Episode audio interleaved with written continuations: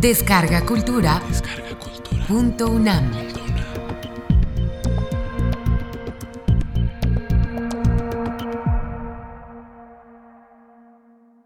Gandhi Kata. Impartida por Sri Narayan Desai en diciembre de 2011. Dentro del programa grandesmaestros.unam. Versión original. Módulo 4. El despertar de la gente y la marcha de la sal. Primera parte.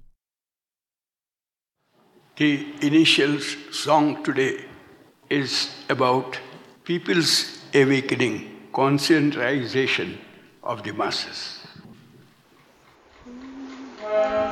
लोक जागरण प्रचंड लोक जागरण लोक जागरण प्रचंड लोक जागरण लोक जागरण से होगा भय का निर्मूलन।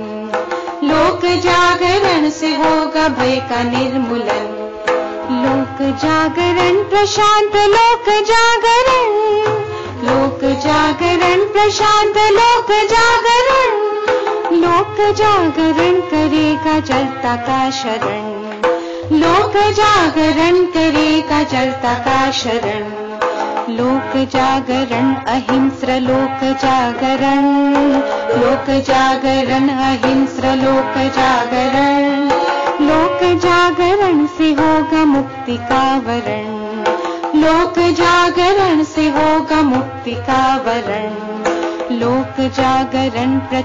लोक जागरण लोक जागरण प्रचंड लोक जागरण लोक जागरण से होगा भय का निर्मूलन।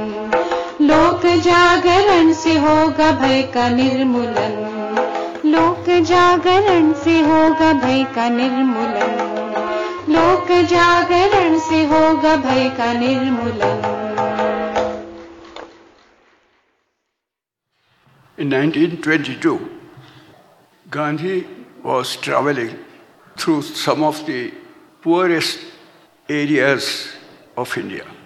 Started with the eastern part of Uttar Pradesh or UP, and then through some of the poorer parts of Bihar and Jharkhand.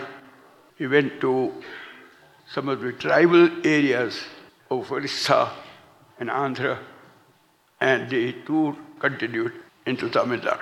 Quite a long tour. And in parts of the tour, Mrs. Gandhi, Kasturba, joined Gandhi for some days.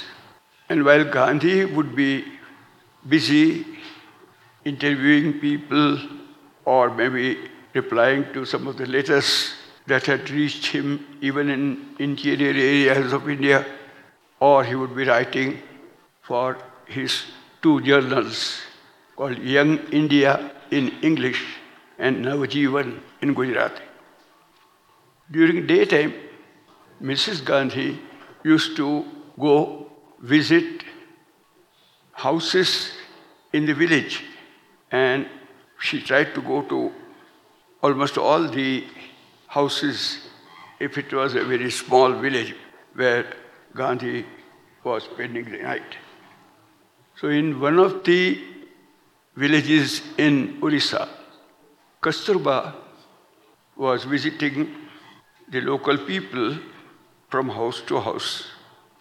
And in one hut, she found that the door was closed and she could hear voices inside. So she knew there were people living inside it, but she wondered why the door was closed to her.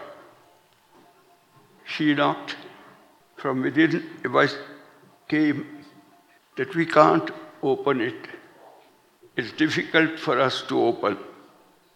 She thought, Kasturba thought that maybe there are only women inside. They don't expect men to, unknown men to come and knock at the doors. So she said, No, I am the only person who want to come and see you. So they did open and they and she found that there were three women inside the house. So Kasturba asked, Are you aware of the fact that Gandhi ji, ji is something, it's like a suffix which means Mr. or senior or something like that. Are you aware that Gandhi Ji has come to your village? They said, Well, we know about it because there were announcements of Gandhiji's visiting our village for quite a long time. Kasturba said, Do you know that he has evening prayer meetings every day? So the reply of the women said, Well, he is a Mahatma, and so Mahatma will have prayers. So we can imagine that he will be having some prayers. So the Kasturba said, Are you going to attend the prayer meetings? There was no reply. They kept mum. So Kasturba wondered and asked the question again and again. When she asked the question third time, the elderly woman among the three said, We would have very much liked to come, but unfortunately we can't. Why? wondered Kasturba. Does somebody prevent you from going outside? They said, No, nobody prevents us. In fact, we are the only three persons living in this house. So, what is it that prevents you from attending Gandhi's prayer meetings? After some hesitation, the old woman said, We only have one sari between the three of us. And one of us wants to go, the other two have to remain inside the house. We can't go without clothes. There's only one sari to clothe all the three. This was the kind of dire poverty which even shocked not only Kasturba, but when she related this story to Gandhi, it shocked Gandhi too not to have clothes enough to cover one's body, minimum clothes to cover the body, was only a symptom of the poverty of that particular house, but also generally the poverty that prevailed in India at that time. Kasturba went and told this story to Gandhiji, and Gandhi kept silent about it. The next day, these tour, the tour continued until after some days they reached the capital of Tamil Nadu, which then was called Madras and which is now termed Chennai. Chennai has a very beautiful beach, and on the beach there was a mammoth meeting of about 50,000 people who had come to listen to Gandhi.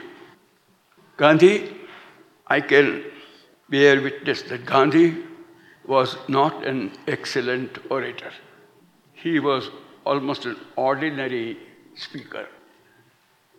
There was no oratory, there was no rhetorics in his speeches he would be speaking almost as if he were speaking to people at home, even when he was addressing large masses. And at that time, there were no microphones or loudspeakers.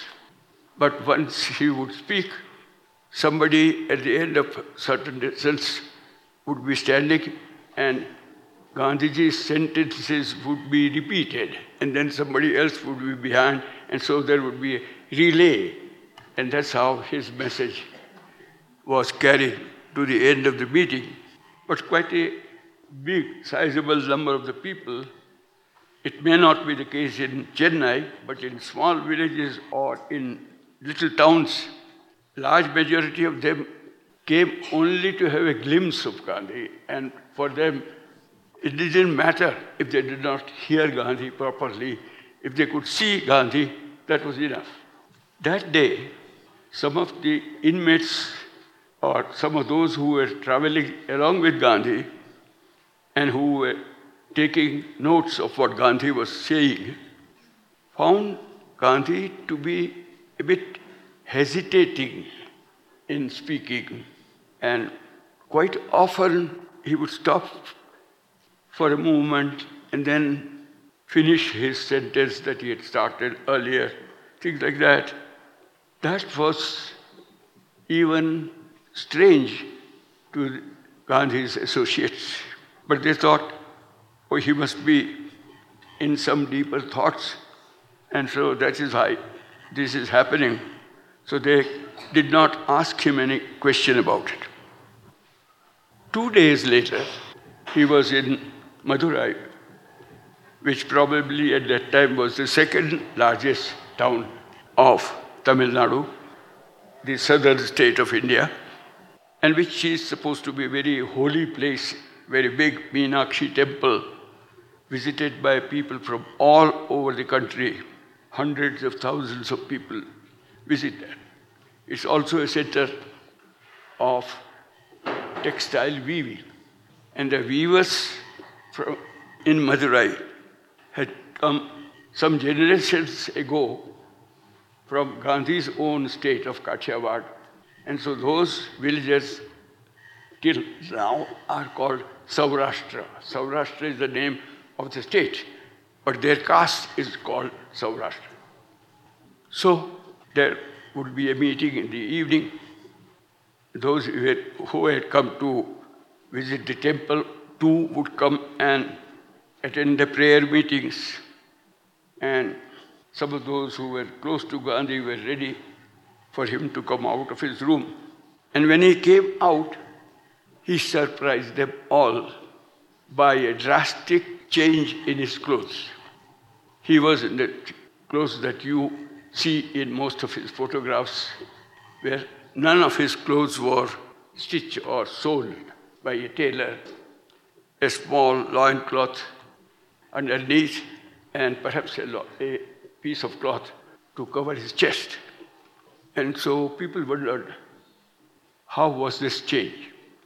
Before that, he used to wear thick textile clothes, but he had a big turban and long clothes and long dhoti. And this was a very different person in appearance. In that meeting, he said, Ever since my wife told me about the little hut in Orissa, about three women having only one cloth, I was asking myself, what right do I have to go about with so many clothes? My clothes alone can cover four or five people. And how can I? And am I preaching simplicity to people with all these clothes?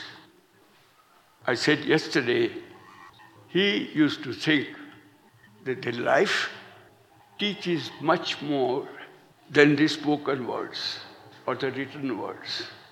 And his life at that present moment, he thought, did not harmonize with his preachings. And that's why he had changed. So that was perhaps the last change in his dress. Gandhi changed his dress quite a few times during his lifetime. When he first went to England, when he was a young man of 18 or 19, he had gone there with clothes tailored in Bombay, but he found that they were not very suitable in England, so he spent a lot of money in buying new clothes to live in England as Englishmen did. Then he went, when he went to South Africa, he was attired according to his own ideas of a barrister. When he was leading the march of the indentured labor, whose story I told you yesterday, he found that they, out of those three to five thousand people who were who had joined in that march, a majority of them had lungis because they came from South India and they were the indentured laborers working there and they used to wear a loincloth around their waist. But They had shirts on. There is only one photograph of Mahatma Gandhi in that dress with a lungi and a long shirt. So he will change that. But when he came back to India, then he thought, I must be dressed like a common farmer. And so the farmer had a turban and the other, other clothes that he was wearing, but they were, of course, all handmade. That was part of his 11 vows, Swadeshi, that he was using khadi, and probably we will be talking more about khadi later on. So that was the day, 26 years before his life, before his life ended, that he changed into, into those clothes, and that was the last change in his clothes. He changed it because he had this usual habit, the habit that I described as the three steps of change introspection, it began, and self examination was the second. Self purification was the end of his thinking. So his introspection said no. And after that, his examination said no. If I have to be like the Indians, then I have to be like the majority of the Indians. And even if they may not be a majority, I have to be like the poorest of the poor. So he changed his dress, and the philosophy of Khadi uh, grew developing from day onwards, or it has started even earlier, because it is very interesting to note that he wrote his seminal book called Hind Swaraj in 1909 in South Africa, but even in that book, he has mentioned about the poor people and he has also mentioned about the cotton weavers. And he was all the time thinking that we must come to hand spinning and hand weaving. But when he first came back from South Africa to India, he did not know the difference between a spinning wheel that our friends are doing around here and the weaving loom. But he would realize that it is the combination of the spinning wheel and the loom that would prepare the cloth, homemade cloth, that is called khadi. And so he was thinking in these terms that it will give employment to hundreds of thousands of people.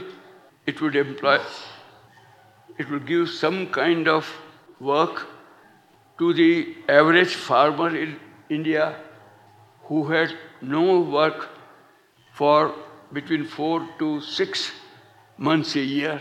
And this could be given, they could be given work during those times. They could utilize their time. Khadi could be useful to women who did not go out of their houses because of their social customs. Khadi could be spinning at least could be done by weak persons, old persons, children. Personally, if you allow me, and ask me a question, when did I start spinning in my life? I will have to confess, I don't remember when I started it. As many of you may not remember when you first learned walking. I learned it at an age when I don't remember when I really started spinning. So I have been doing that for more than 80 years now. So it could be done by children, it could be done by sometimes by patients who may be who may have some other illness but they could use their hands.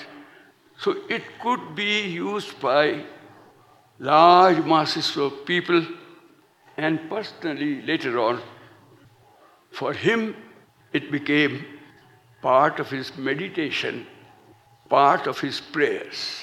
It was not only seeing, not only producing a piece of cloth. In 19 93, I was visiting some of the South American countries.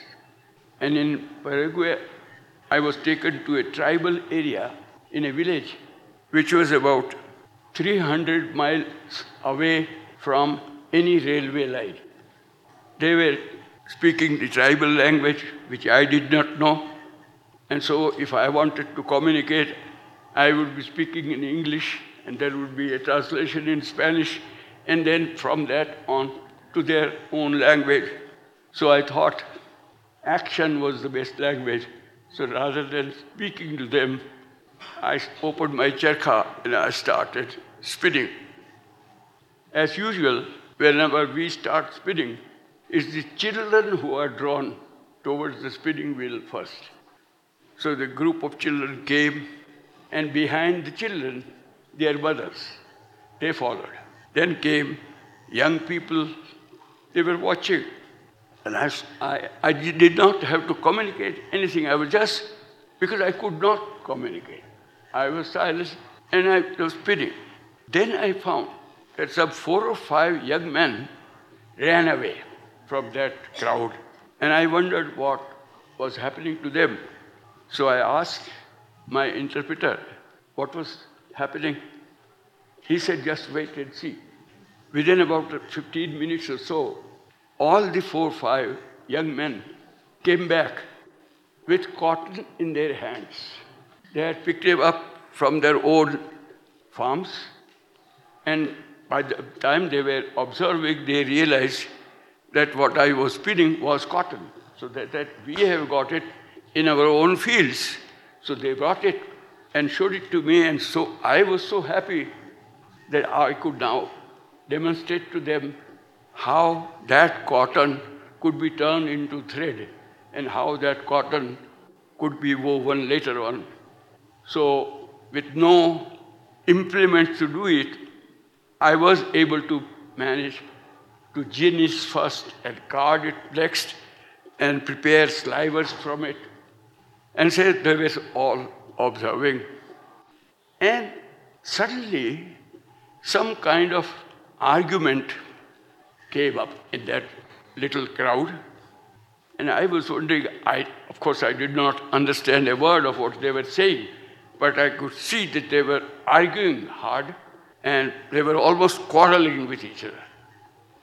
So then again I asked the interpreter, what is it that is happening? I have not done, have I done something wrong which has enraged them? She said, no, no, nothing like that. So I said, what is it?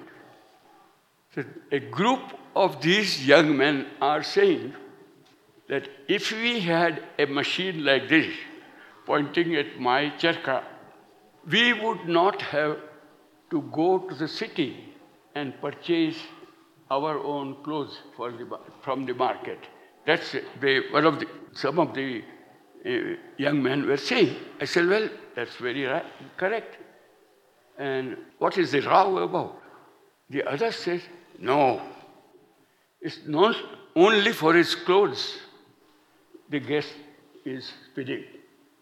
Don't you see? He is sitting erect and he is keeping silent.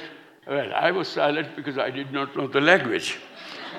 But they said, he is meditating, he is keeping silent, and sitting erect, it is more than spinning for cloth.